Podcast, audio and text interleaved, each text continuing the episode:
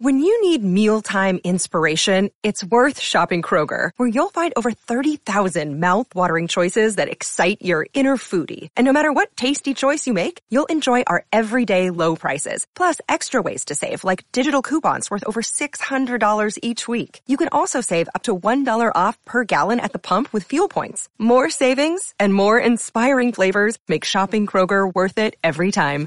Kroger, fresh for everyone. Fuel restrictions apply. Another day is here, and you're ready for it. What to wear? Check. Breakfast, lunch, and dinner? Check. Planning for what's next and how to save for it? That's where Bank of America can help. For your financial to-dos, Bank of America has experts ready to help get you closer to your goals. Get started at one of our local financial centers or 24-7 in our mobile banking app. Find a location near you at bankofamerica.com slash talk to us. What would you like the power to do? Mobile banking requires downloading the app and is only available for select devices. Message and data rates may apply. Bank of America and a member FDIC.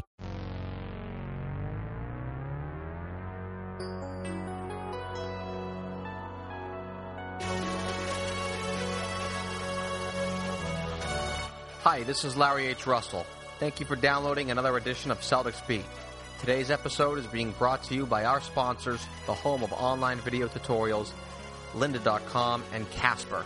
Casper's mattresses are premium mattresses for a fraction of the price because everyone deserves a great night's sleep.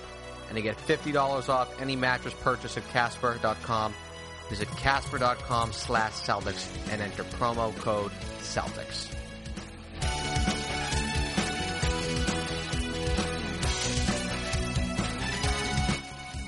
Today is Sunday, August 16th, 2015, and I am Larry H. Russell, and this is Celtics Beat on CLNS Radio, which today is being brought to you by Casper Mattresses and a brand new sponsor, TiqIQ. Tired of spending a fortune on tickets and feeling like you got ripped off? Well, they got you covered over at tiqiq.com. Tick IQ for all your ticketing needs. TIQIQ is a leading ticket aggregator providing fans a one stop shop to browse the best deals from all ticket sites so you don't have to worry about finding the best seats for the game or concert. Get your tickets for all the locals at all season long. TiqIQ.com where you will find the best prices in the market. Use promo code CLNS for 5% off IQ certified or TN tickets listings at TiqIQ.com. That's Tick, IQ, T-I-Q, IQ.com. A perfect lead in today what we will be discussing. The NBA schedule finally bestowed upon us this past Wednesday that will, of course, dominate what we discuss here on the show. Began to talk a little about it last week with Sekou Smith over at Turner Sports and NBA TV.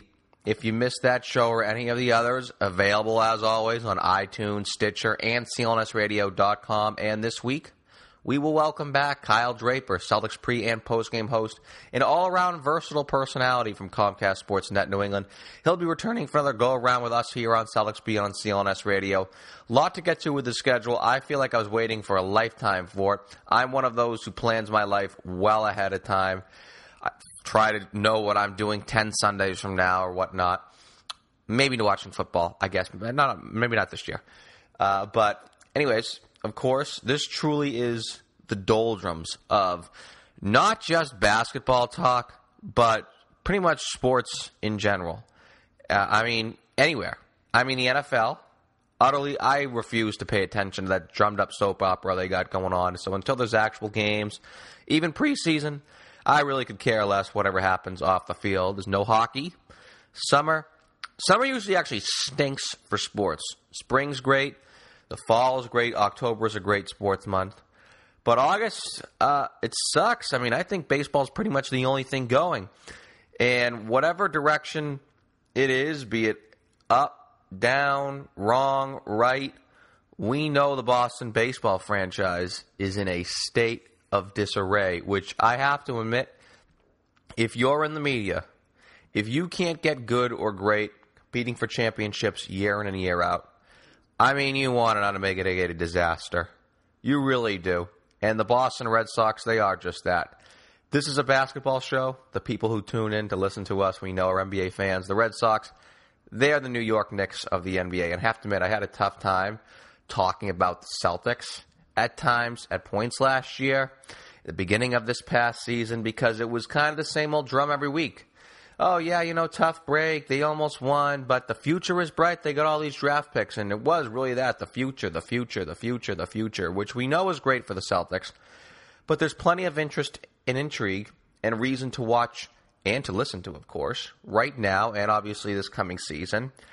But at one point this time last summer, this past November, this past December, it was pretty much all about the future. And uh, that came a little tiring, I'm not going to admit. So I'm happy we're at the phase that we are now, and we hope that it's nowhere to go but up. But the Red Sox, uh, we know that's an organization which is cluttered with incompetent chimpanzees from the top on down. And if you're in the media, or heck, even if you're a diehard fan, I think that's what we want, really is. If you can't get your title contender, just give me the friggin' Knicks. Give me the Red Sox. I mean, really. Something to vent, complain, take your out, anger out upon. And hey, CLNS Radio runs the Beat series. Obviously, this is Celtics Beat. But if you're a baseball guy, a Sox fan, Red Sox Beat, same deal. CLNSradio.com, iTunes, Stitcher. Just air it out. Air it the hell out. Can't go to the games anymore because you're priced out of that garbage can they call Fenway Park. Well, take your frustrations out on air. You have my permission. You should have anyone's. I mean, the money that organization wastes puts the U.S. Department of Defense to shame. Paying stiffs like Porcello and that fat tub of goo over there at first base, third base, 80 million, 90 million. I mean, I wouldn't pay those guys 50 bucks to mow my lawn. Uh, but those clowns, those bums over there at Yawkey, they give them an unspeakable number. So at least the Red Sox, they are giving me plenty to laugh about this time of year. Uh, them and Donald Trump.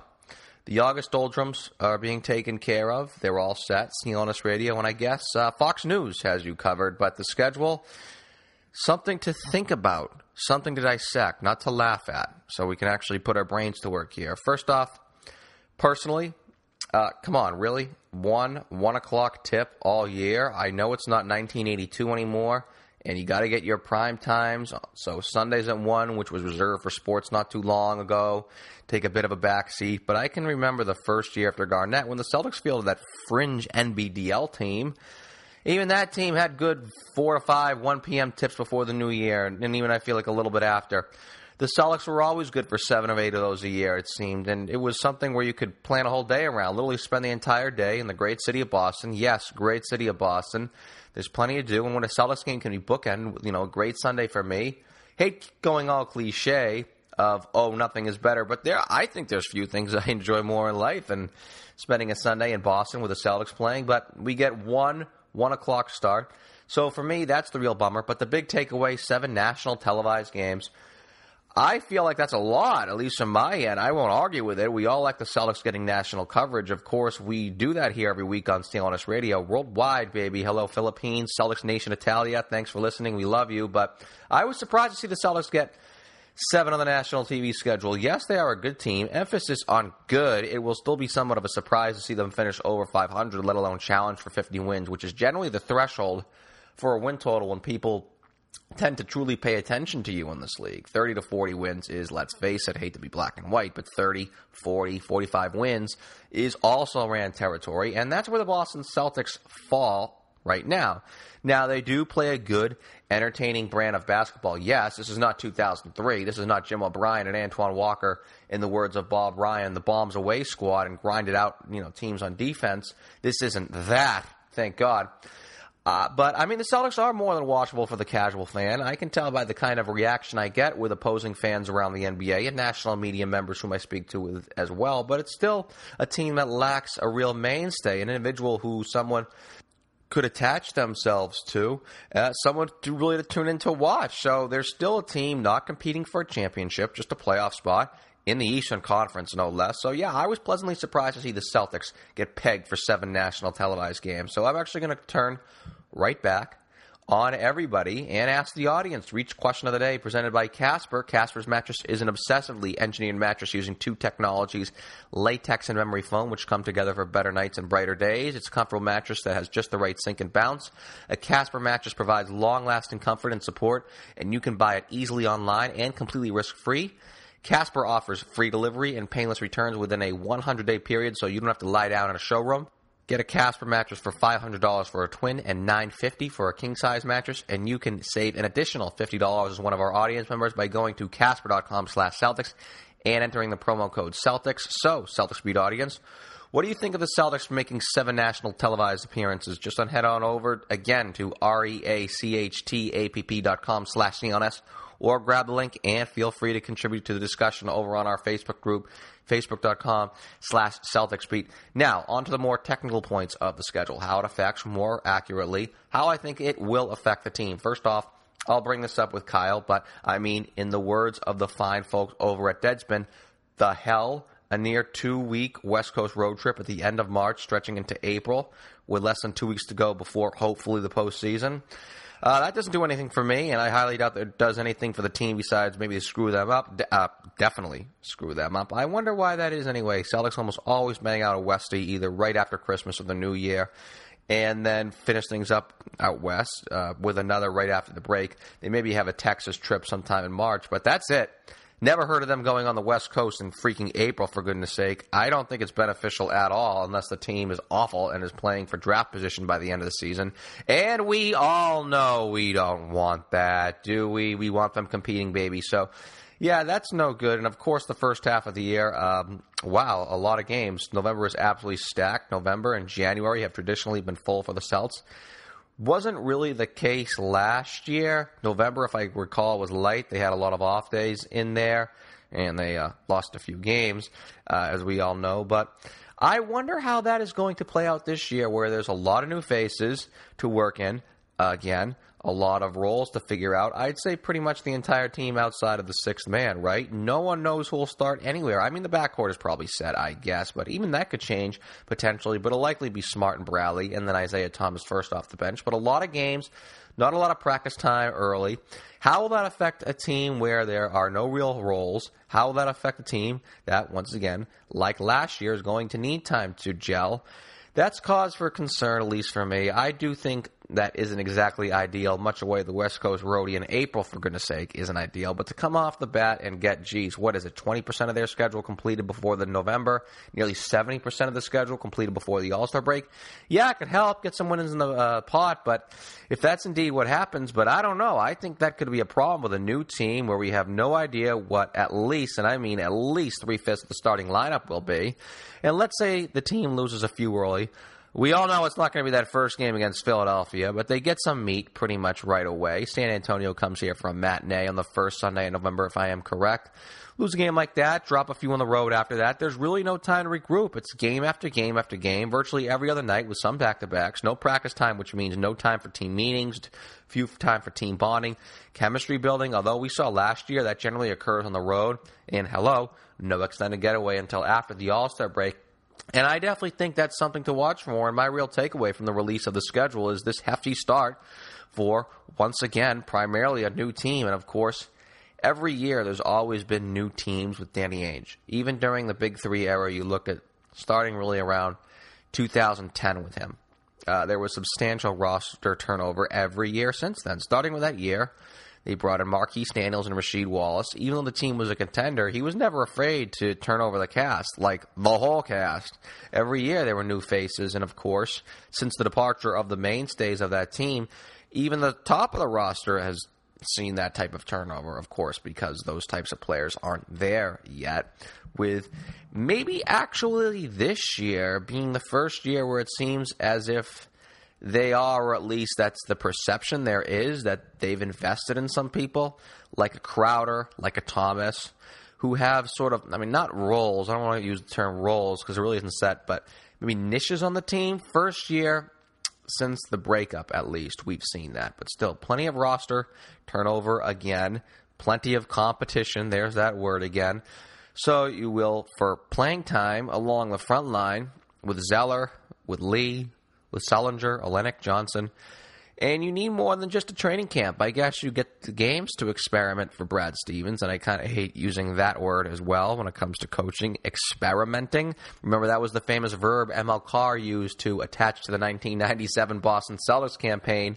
That team was experimenting, but Stevens is likely going to have to experiment in game action here early on of what lineups work, get enough of a sample size, as well as though the team data people.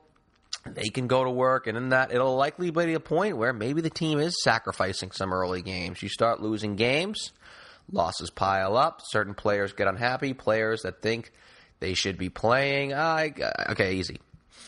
I'll take it easy. I know I'm kind of fretting out a little bit here, but and I am playing worst case scenario, but it is more than feasible. Uh, this is something that did catch my eye, and I do think that it could be an issue because if we're going to break down the schedule here, and that's what we're doing, and how it would benefit, how it would detract, how the Celtics team was constructed this past summer, that's kind of what I see. That's just sort of how it looks. I, I do think it's going to be somewhat of an issue. I once again, I like to say this almost every week. I hope I'm wrong. It could work out. I hope it does. But, geez, I, I don't know.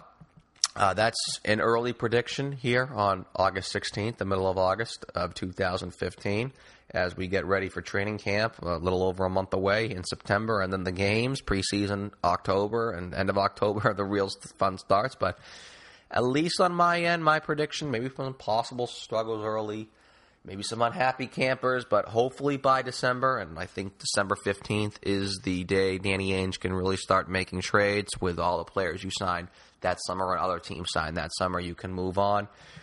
But just as he did last year, Mr. Ainge can start shuffling some bodies around, clear out some of the clutter, trim the fat, if you will, ahem, ahem, and then, like last year, the team can come together a bit and make something happen because I can certainly see that. Uh, but that is enough of me, or at least my own personal thoughts. Maybe I'll, although I wouldn't put it past myself that I'll probably add a few more. But uh, we're going to continue to look at the schedule that was bestowed upon us this past week. Coming up after the break, Kyle Draper, Celtics pre and post game host over on Comcast Sportsnet New England, the home of televised Boston Celtics basketball. Don't go anywhere. Uh, please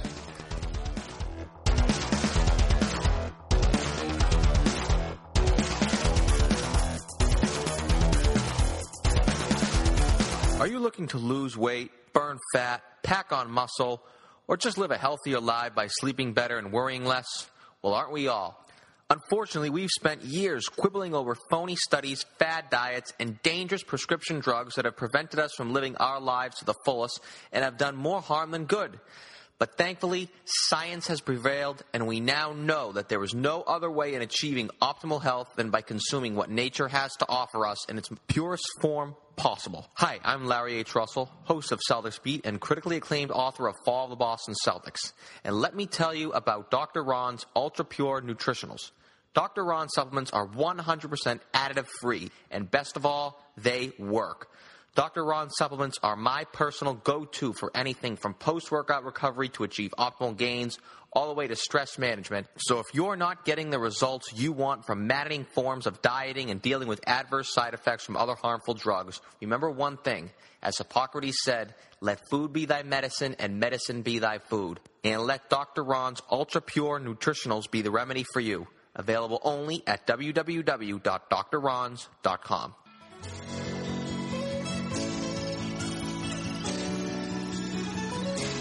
Okay, welcome back into Celtics Beat. Kyle Draper, he of Comcast Sportsnet New England, is here. Our interview with Kyle is brought to you by DraftKings. The moment you've been waiting for is almost here. Football is just around the corner, and you can start the season by winning $2 million in week one at DraftKings.com, America's favorite one week fantasy football site. One week fantasy means no season long commitments. It's like a brand new season every time you play. Just pick your players, pile up the points, and pick up your cash. That is it. Why wait until the end of the season to get paid when you can win huge prizes every week? You can get started playing right now. Prepare for the regular season with preseason contests running through August. You've already been scouting players for your season long fantasy team. Put that knowledge to the test every week this football season at DraftKings.com, where you could turn your love of football into lifetime time of cash. Hurry to DraftKings.com now and use promo code New England to play free for a shot at $2 million in the Week 1 Millionaire Maker. Enter New England for free entry now at DraftKings.com. DraftKings.com. That's DraftKings.com. Kyle, I am appalled. Clearly, the powers that be are continuing their march at dividing and conquering us people, dividing the American family, and the NBA schedule is a small part of that, I guess. I mean, one 1 p.m. game all year. You got to be kidding me, right? Hey man, it's a prime time league. You know, you want to get these guys uh, out there so families can watch and everybody can watch, and uh, I'm okay with it. You know, it's uh, that gives me an opportunity to, uh, you know, be in the city at night and hear the sights and sounds. So I'm okay, and that means also, Larry, I don't have to wake up super early to get to the TD Garden. I could take my time moseying on down there to Causeway and Friend.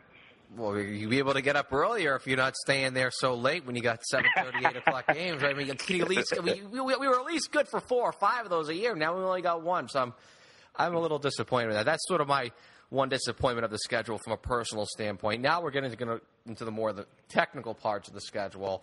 And Sean Grande had an interesting tweet uh, back on Wednesday. Probably the most intriguing nugget because this is breaking down a schedule uh, after all. But he let it be known that not only were the Celtics a consideration for Christmas Day, but a home game for Christmas Day. I mean, all the mm. things I would have done to have the Celtics play at noon in Boston on Christmas Day. Yeah, and I can't remember the last time they did have a, a home Might Christmas not have even game. been alive. You know? Yeah, yeah, exactly. 64. And so that that would have been nice.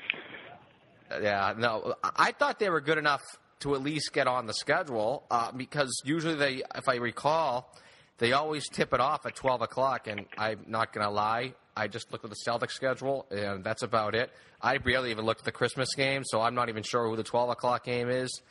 But I know it's not the Knicks because they were supposed to play. They're usually on Christmas because um, they're a big enough draw, even though they stink and mm-hmm. they're the Knicks and everything. But I guess that apply to the Lakers. They weasel their way back on a Christmas day again. I guess I, I, said it to Sekou Smith on last week's show. I hope, for God's sakes, they don't become like the Detroit Lions or the Dallas Cowboys, where we always get them. I mean, they can be as bad as they can, and they're probably going to be one of the five worst teams in the league this year again. And I guess we got to see them. On, well, I guess we don't have to. We don't, we don't have to watch.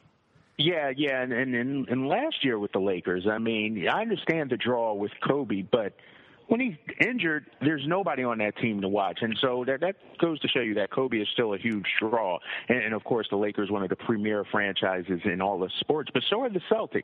And I understand the Celtics don't have any star power right now, but if you look, you know, internationally, nationally, there are Celtics fans in every city. We do the games, and I'm amazed at how many Celtics fans show up to road games out there. I'm looking at the uh, Christmas Day schedule. That noon game is New Orleans Pelicans. All right, Anthony Davis, you know, one of the bright young stars against the Miami Heat. And so you got to wonder. I mean, the Heat uh, they did improve themselves this off season, but uh, usually you got the Knicks or at least the Celtics or somebody in that mix, and it shows you that both those teams just aren't there yet. Yeah, it's interesting when you mentioned about how the Lakers have the star and everything. First off, I guess they do. They have the star and Kobe. They have the name, but at this point, going to see Kobe Bryant play basketball is like just going to see Ozzy Osbourne do a concert. I mean, would you do that? I wouldn't. Um, but so hold on, hold on. Ozzy, what about you know the Who or something? Right, give Kobe a little more credit uh, than that. Than Ozzy, what geez. it is. I mean, it's basically uh, you know, it's like going to see Van Halen. You know, just bang around. uh, but I think fans now are a little more sophisticated than just, oh, I want to go see the name. You have to play an entertaining brand of basketball. I mean, James Harden is as big of a, a name as anybody in the league. But I think watching James Harden play basketball is like watching Iron Rust. You couldn't pay me to watch to do it. I'd rather see a good brand of basketball. I think. But but Larry, I'm sorry, I, I got to disagree. You are in the minority with this. James Harden just got a 200 million dollar deal from Adidas obviously James Harden has some sort of appeal. I mean, James Harden and the uh, Rockets are playing San Antonio on Christmas Day, and so I think you, you you're a basketball purist, and, and you're all about what's inside the lines. But the whole sizzle also, there's you know there's some sizzle to James Harden's steak also that I think you know people like to watch. Yeah, I, I can't I can't watch his I mean, just nonsense of just basically he's turns the game into soccer where it's just constant flopping and just getting to the free throw line and scoring scoring forty oh, points. Larry, if he wore a Boston Celtics jersey, you would be oh, walking around with a James Harden jersey oh, right now. I Come have, on now, have, let's not go I, there. I have not worn a player's jersey 20 years. Easy. I mean, it could be Jesus Christ playing for the Celtics. I would, but, but uh, I don't think I could watch. I, I can't watch him play. I mean, I like to watch Steph Curry. I like to watch many other players, Kevin Durant, Russell mm-hmm. Westbrook. Mm-hmm. I don't like watch. Well, I guess Russell Westbrook's another guy who is so predicated on going say 20 of 24 from the line, but. I think Harden takes it to an extreme. But this is the Celtics, so let's get back to the Celtics. And once again, more of the technical points of the schedule. There are many things that jumped out. Like like I said, from a personal standpoint, I look to see where all the one o'clock games are because I thoroughly enjoy going to one o'clock games. Uh, I'm really ticked off. There's only one of them this year, but you know, if you look at it from you know the Celtics and the team standpoint, usually they have a West Coast road trip right after Christmas, right around the New Year, or right at the New Year, uh, and then usually one right after the All Star break. Now this year. Mm-hmm they don't go out west until after the All Star break. They don't even get rolling until a Friday, which I believe is like five or six full days after the All Star break. And then they got to go out west with like two weeks, a week and a half to go in the season and play a long trip. I think it's like 10, 11 days. Uh, is that a detriment at all, especially if a team could be making a playoff push? Because we look at the Celtics team as a team that's going to be on the bubble, and to have a West Coast road trip at the end of the season, uh, I mean, that actually kind of concerns me from a, an observer standpoint who wants to see the Celtics do pretty well. No, no, I, I totally agree, and that's one of the things I, I noticed when I first looked at the schedule. And you're right. Usually, it's you know after the uh, All Star break, they'll have that nice long one. You know, now it's only a three game road trip after the All Star break, but the five gamer at the end of March, beginning of April, when you play teams like Phoenix the Clippers, Portland, Golden State, and Lakers.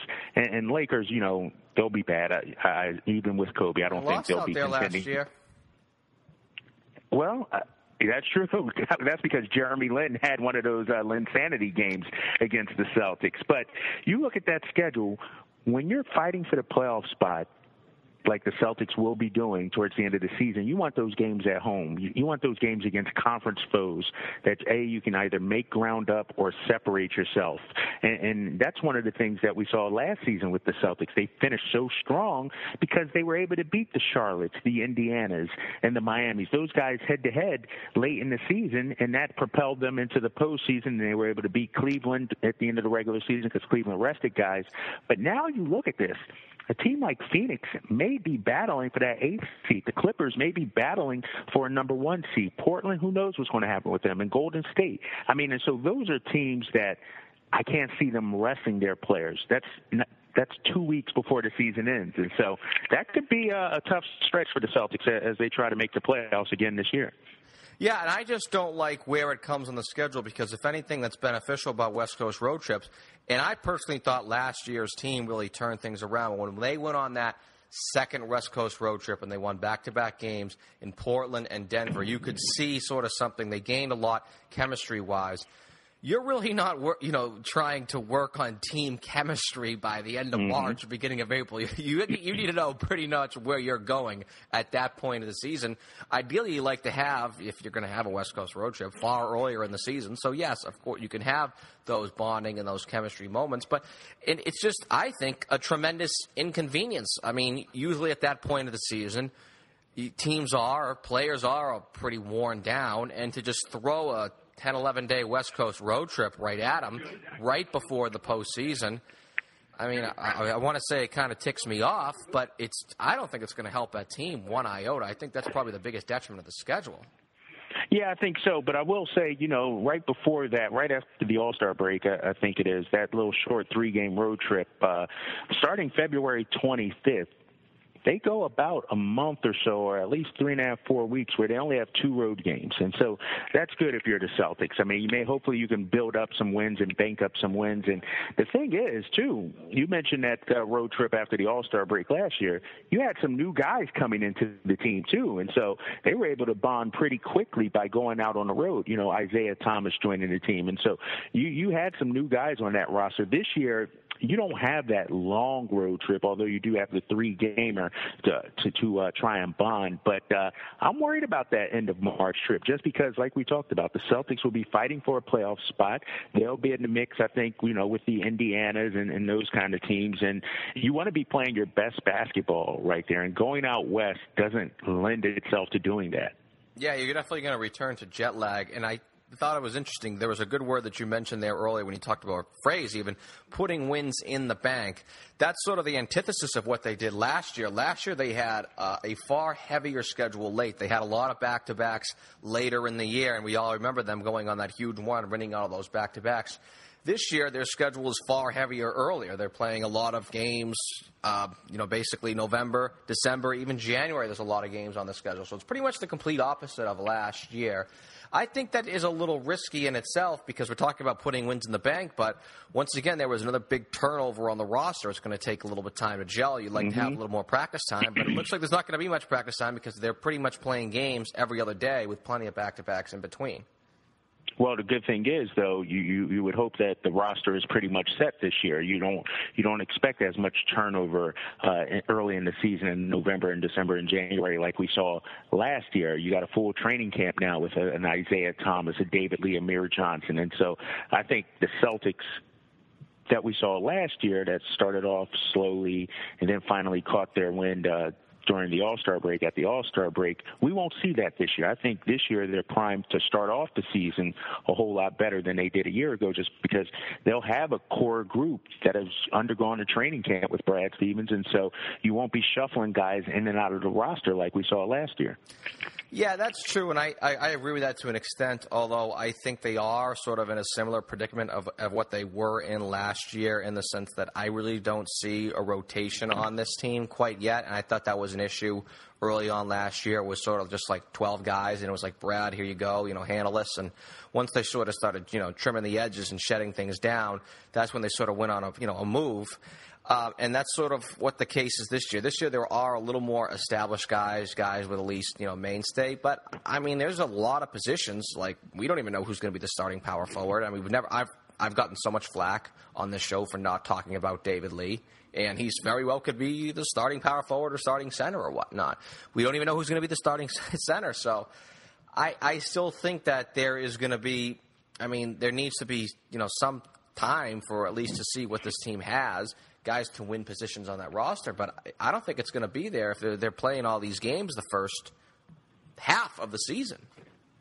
But Larry, you're forgetting they got training camp. I, if I'm Brad Stevens, I'm not worried about you know guys trying to show me what they can do during the regular season. I want guys to show me in practice every day during training camp, during the preseason. I want to go into game one knowing, all right, David Lee, you're going to be here. Amir Johnson, you're going to be here. Jared Sullinger, you're going to be here. And so let's be honest. Do we really think Kelly Olynyk is going to get more playing time than, let's say, it's David Lee or an Amir Johnson?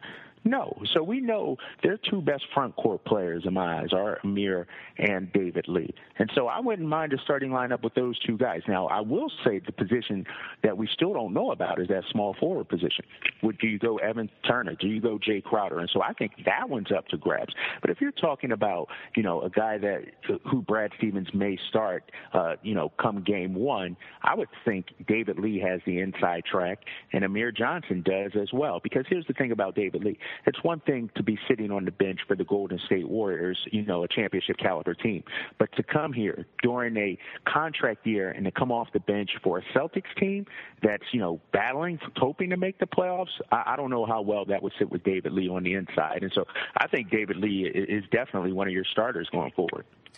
Yeah, that's. I mean, I, you mentioned about how you know I like to see you know whatever come out of training camp, but it doesn't work that way. I mean, guys can outplay certain players in games, and people get supplanted for roster spots. But actually, that is. I, we're definitely going to shift topics. I do want to touch back on the schedule, but that's actually a little something that's interesting to watch. You mentioned David Lee being in a contract year, being the tenth man on Golden State last year, a complete non-factor on that team, and now he's once again you're right on a fringe playoff team in the East.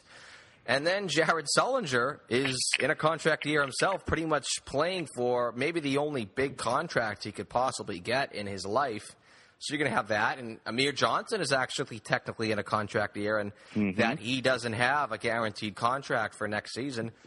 You got three players who are all established in one way or another, or in their minds they think they're established, and I think that's all that matters in their minds, not ours, because they're that's their egos. Do you think that that sort of uh, competition, for that matter, is a good thing, or could that create some chemistry issues on the team? No, I think that's a great thing. I think that's what Danny Ainge wants. Not only that rocks roster flexibility going into next off season, but now you got guys that are hungry, and and that's one thing we've seen with the Celtics team over the last you know year or so. They want guys that are hungry, that have something to prove, that have a chip on their shoulder. And so with David Lee, he's out to prove you know he's deserving of a, a big uh, long term extension from somebody. You know, Amir Johnson, same thing. That's why he took the deal with the Celtics. You know, that's you know good money for him on his first year, but there's no guarantees for next year. But he's going to try to play into a bigger contract.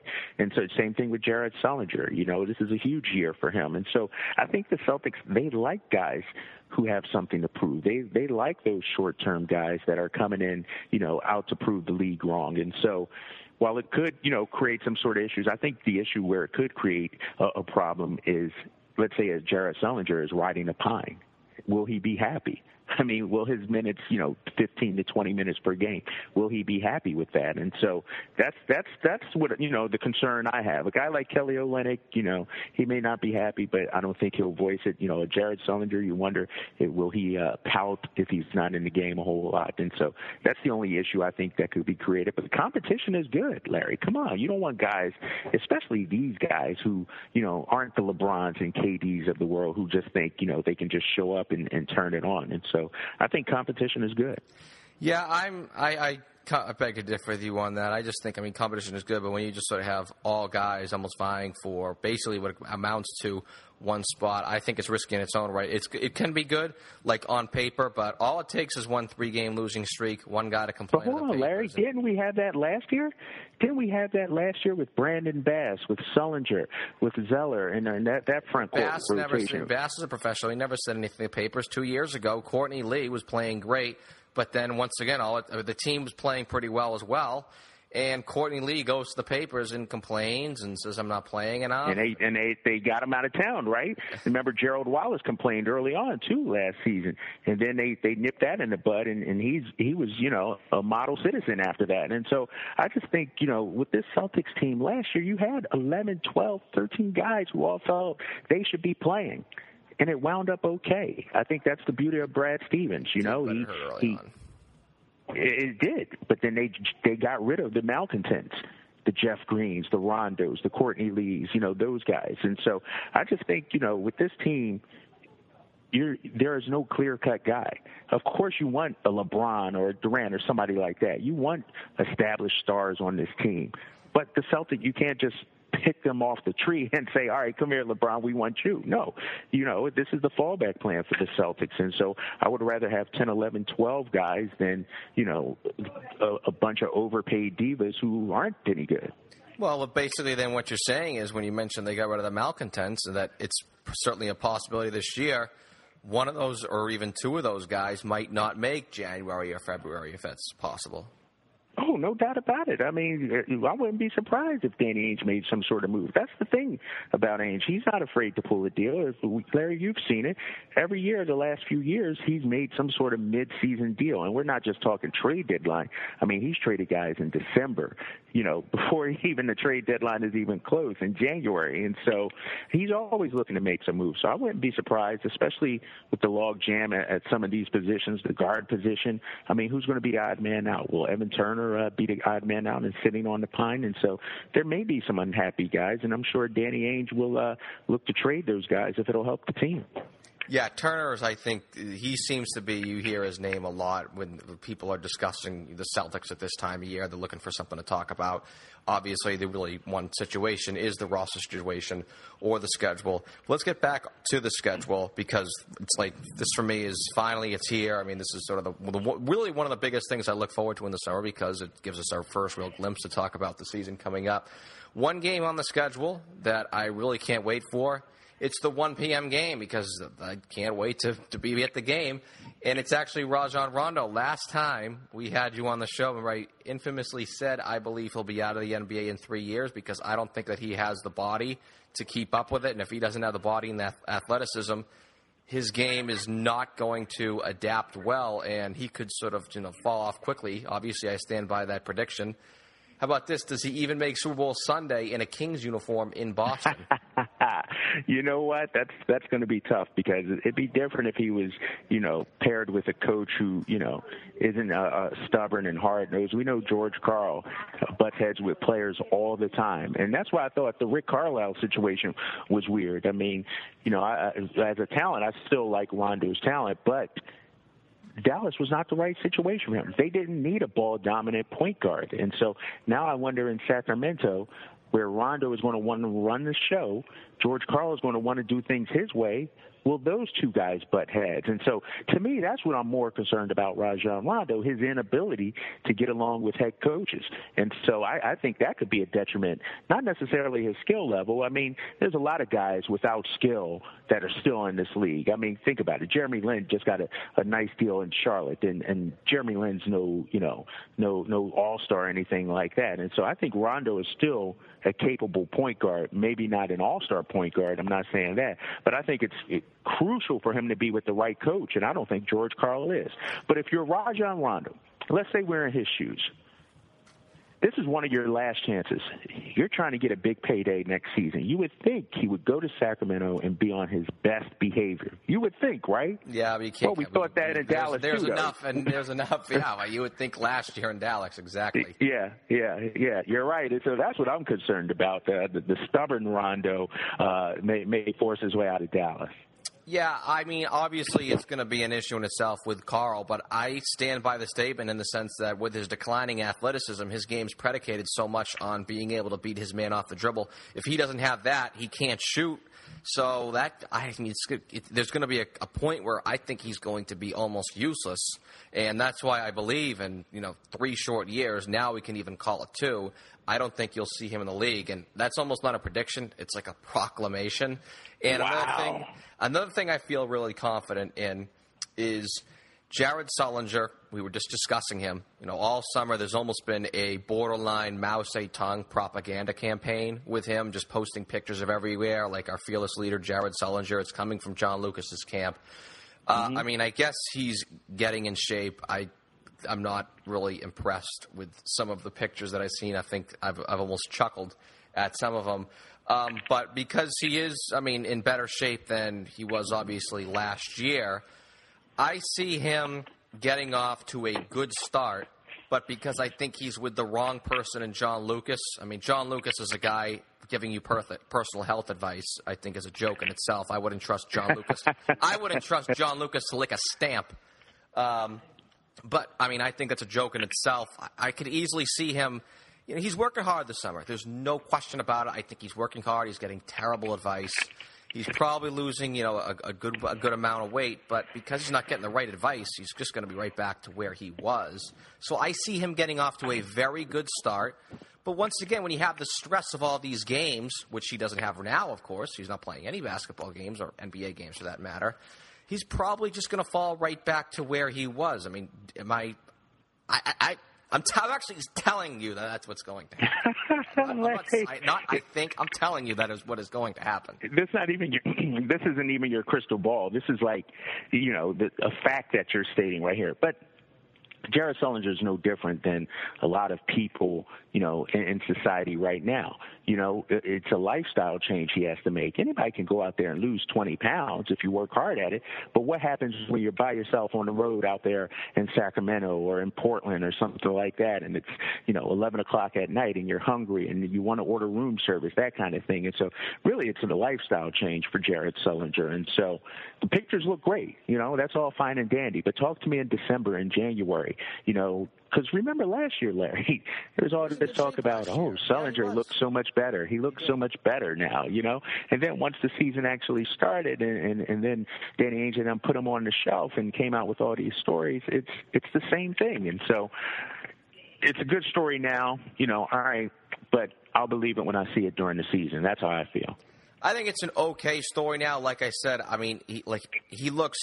I don't think he looks great. That is not the word I'll use him. I mean, that the, the little picture of him doing that goofy exercise. I don't know what no, in the world that was. Great is relative. Yeah, that's, was, that's relative. that, but But I just think that uh, he's just. It looks like he's probably just starving himself now and then working hard like crazy. Your body can handle that only for so long. Once you start playing Right. all these games, five games in a seven-game night. I mean, and you're on the road and you're, you know, uh, you know, not.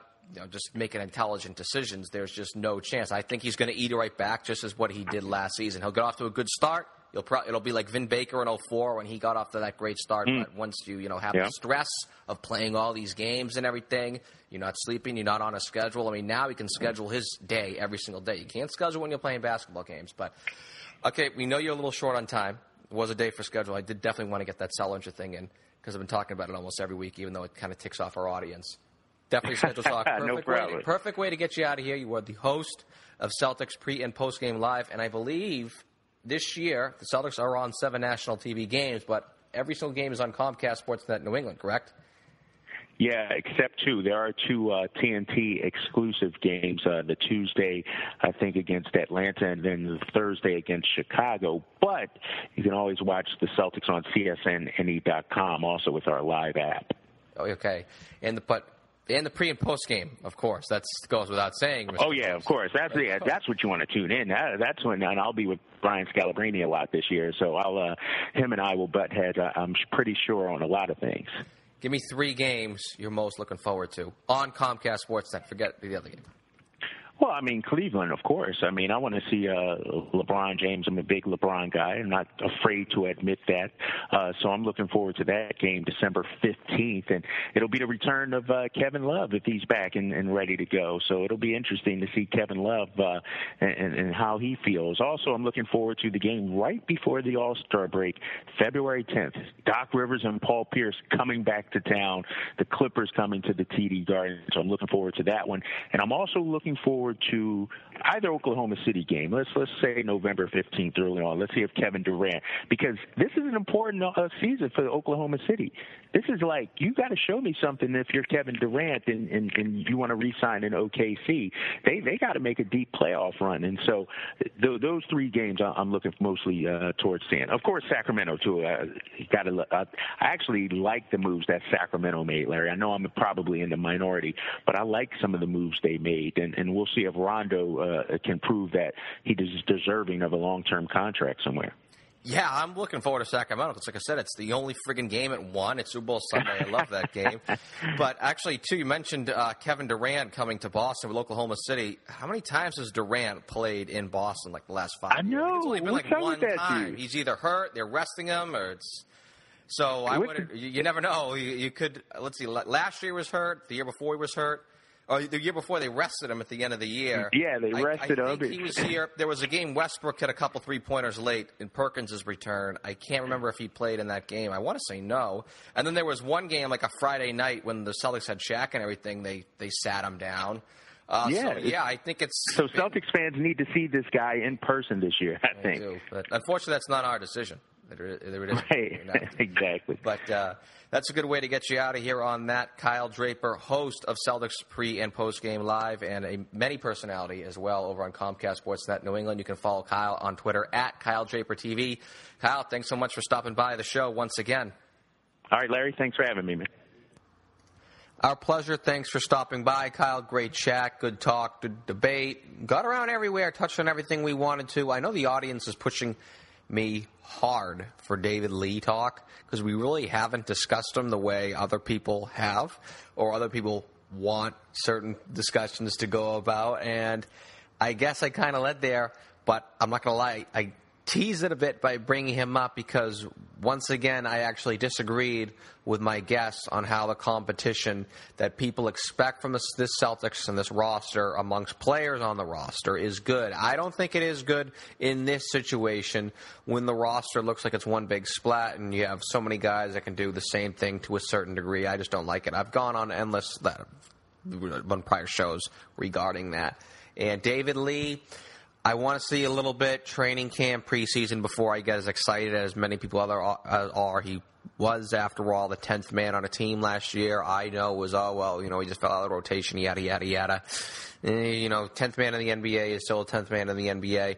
But he could definitely have a renaissance. There's no question about it. I just want to see what's going to happen in training camp because right now, at the end of the day, he's a guy who's on the wrong side of 30.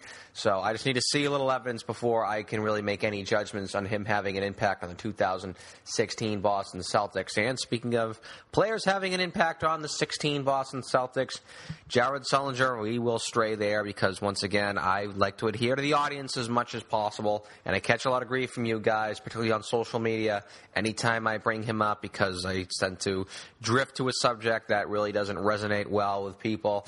But come on, you have to admit that that gigolo picture of him is the unintentional comedy picture of the year. Uh, anywhere, let alone social media. And I am on record right now, in all seriousness. I am on record. And it looks like I got Kyle on board, or that's really how he feels, anyways. But I think Jared Sullinger will fade faster than the 1978 Boston Red Sox or the 2011 Red Sox for our younger listeners because he's going real hard at it right now. But when that pressure adds up, when he's got to play basketball games, when he's you know using far more cardiovascular activities with all these games, we'll see if he's able to do what he's doing now into the season. In fact, it's doubtful. I think he's just he's going to start out great. Hopefully, Boston cashes in right away on him, as I mentioned a little earlier, and they move on because that is how it's just going to be. I see a good start from Sullinger. He is going to come in in good shape. He has a tremendous amount of physical ability, or more importantly, basketball skills as is. And with him probably being in the better shape that he is, he'll get off to a good start, but it ain't going to last because he doesn't eat 100% grass fed beef, my favorite part of the show around the NBA in five brought to you by AmericanFarmersNetwork.com. A consumer should know where their food comes from and the standards that should be adhered to. And American Farmers Network's meats are produced by the network of small family farmers who are committed to the most natural and compassionate approach to ranching. Their production standards go above and beyond even USDA regulations, and all of their certified organic beef is, as I said, 100% grass fed from poultry to pork, and of course, beef. AFN's family ranchers are committed to providing you and your family with the healthiest, most nutritious meat so you can live the healthy lifestyle in which you have a right to. So, what are you waiting for? On to AmericanFarmersNetwork.com and eat and live healthy today. Special NBA schedule edition of Around the NBA in 5 Lakers. 19 national television games, including Christmas Day. Are you freaking kidding me? Seriously, okay. Once again, I know the Lakers have a tremendous fan base, but only the diehard of the diehards, and we know the Lakers fan base is not 100% made up of diehards, not even close, is going to put themselves through watching a piss poor basketball team, and that is what the Los Angeles Lakers will be in 2016. They will once again be one of the five worst teams in the NBA. I repeat, what I said. Going to see Kobe at this point of his career is pretty much the equivalent of seeing Ozzy Osbourne cough his way through a show, Van Halen bang away with a Racket. It's nothing more than seeing these guys for the sake of, oh, I went to see an Ozzy Osbourne concert once. Yeah, I saw Kobe Bryant play basketball once, but we've seen Kobe enough over the last 20 years, and he's far from riveting nowadays, and there's no guarantee he will even play. And even if he does, I mean, LA, I don't want to use this word because it's kind of basic. It's kind of what you know fans, but the Lakers suck. They suck. They're poorly coached. Their rosters once again stacked with taller players who cannot stretch the floor, which is death in this day and age. No one on the roster can shoot. Their ro- I mean, it's a complete mess. No one is worth my time. Uh, they are what they are. It's a lousy basketball team. They are three to four notches below, say, a team like the Phoenix Suns. Now, how would you feel about watching the Phoenix Suns play basketball 19 times? How would you feel about the New York Knicks? That's where the Lakers are. How would you feel about watching the Knicks 19 times? Exactly. I said earlier that watching James Harden brand of basketball, that's like watching Iron Rust. Lakers, watching them, especially in the dog days when the team will likely be just going through the motions in February and March, that's going to be like the equivalent of getting waterboarded. Last year, the networks ended up removing them, particularly ESPN, as I believe they aren't as locked in. So let's hope that's the case this year, and they don't get and they do get dropped like a bad habit because NBA fans, more importantly, casual sports fans who the NBA can continue to win over, should not be exposed to that monstrosity. Oh, the opener. the real opener, uh, which is the second half of the doubleheader. Golden State unveiling the banner against New Orleans. Also, as Kyle mentioned earlier, New Orleans is batting leadoff on Christmas Day. I did not know that until he reminded me, and I ended up checking the schedule for myself. I like it. I think Orleans is going to be get better. As Anthony Davis, as scary as it is, he'll get better. Uh, not ready to make a leap as a team, especially since they play in the West and really didn't make any real pivotal additions. But Anthony Davis for money. I think he's the best player in the NBA. I would actually take him over LeBron, especially. I mean, that's arguable, but I don't think it is arguable if you want to play the you know draft a player if you can have for the next five ten years. I think that is 100%. I would certainly take Anthony Davis over anybody there. And I, I mean, he's great to watch play. I certainly find him to be far more watchable than that flopping soccer player, James Harden. If for no other reason, just watching him just fill up his statue is staggering and how he does it. And of course, moving on, Golden State, speaking of watchable, arguably the best NBA champion in this post Jordan era and certainly the most enjoyable team in this post Jordan era for my money. That's a good choice there. And a real good choice is the marquee 5 p.m. game on Christmas Day against Cleveland. The rematch, really the only choice, in my opinion. The NBA said it last week with Sekou Smith. They lack rivalries. There really isn't a Bears, Packers, Red Sox, Yankees game they can just go to. So just picking the two best teams very possible to meet in the NBA Finals once again. I mean, we know Cleveland's going to be there. The West is obviously a dogfight as it is every year have them headline the day because the rest of the day, I actually don't think it does much for me. I mean, yes, we have Anthony Davis at noon in Miami. Uh, okay. Uh, but other than that, I don't find it to be all that great. Bulls, Thunder, Spurs, Rockets. I mean, they're good matchups on paper. They're really good for the diehard NBA fans. Very good teams. But there's really no zazz there. There's, and that's really my gripe with the NBA. My really only gripe. There's no electricity for these regular season matchups. No animosity between any these teams, any two teams no history between the team, these players.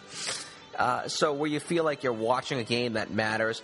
That's what was great about that reawakened Celtics Lakers rivalry. And God, we speak of it now like it's ancient history, but 2009 Christmas Day, Celtics at Lakers. Will we ever get a war, a game that literally felt like a playoff game and a regular season game, let alone on Christmas Day like that again? I doubt it, especially where the NBA is going, and especially as relevant they're making the schedule. But that's why the rest of that day kind of falls flat for me. Christmas Day uh, 15. It's really gonna. I mean, I'll check it out. It's good to check out, but there's really nothing where it's like, okay, clear the day, everybody. We've got to make sure we're watching this game and that game and even that game. Uh, you know, clear the couch.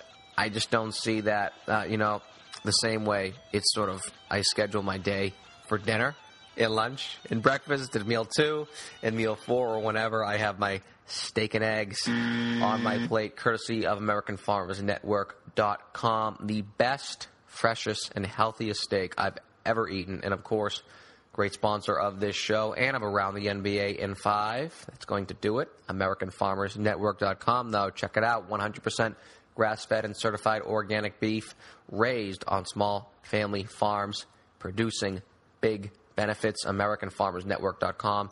AmericanFarmersNetwork.com. I know that's where I'm going right now. In fact, I've got a steak in the oven on warm, buttery ribeye. Going to fry up some eggs to go with it because that's going to do it for this week's edition of Celtics Beat. Music for Celtics Beat was provided by Will Rock, Chuck Dietz, Hyde 209, Ostrovex, and Steph the Gratteau. Be sure to follow us on social media. Our Twitter handle is Celtics underscore beat. And you can like Celtics Beat on CLNS Radio on Facebook at facebook.com slash Celtics Beat to keep up with the show. Also check us out on Google Plus, Celtics Beat on CLNS. Love to thank our guest, Kyle Draper. Welcome back, Comcast Sportsnet New England, as well as our sponsors, Audible, Casper, TiqIQ, Dr. Ron's, and American Farmers Network for making this all possible.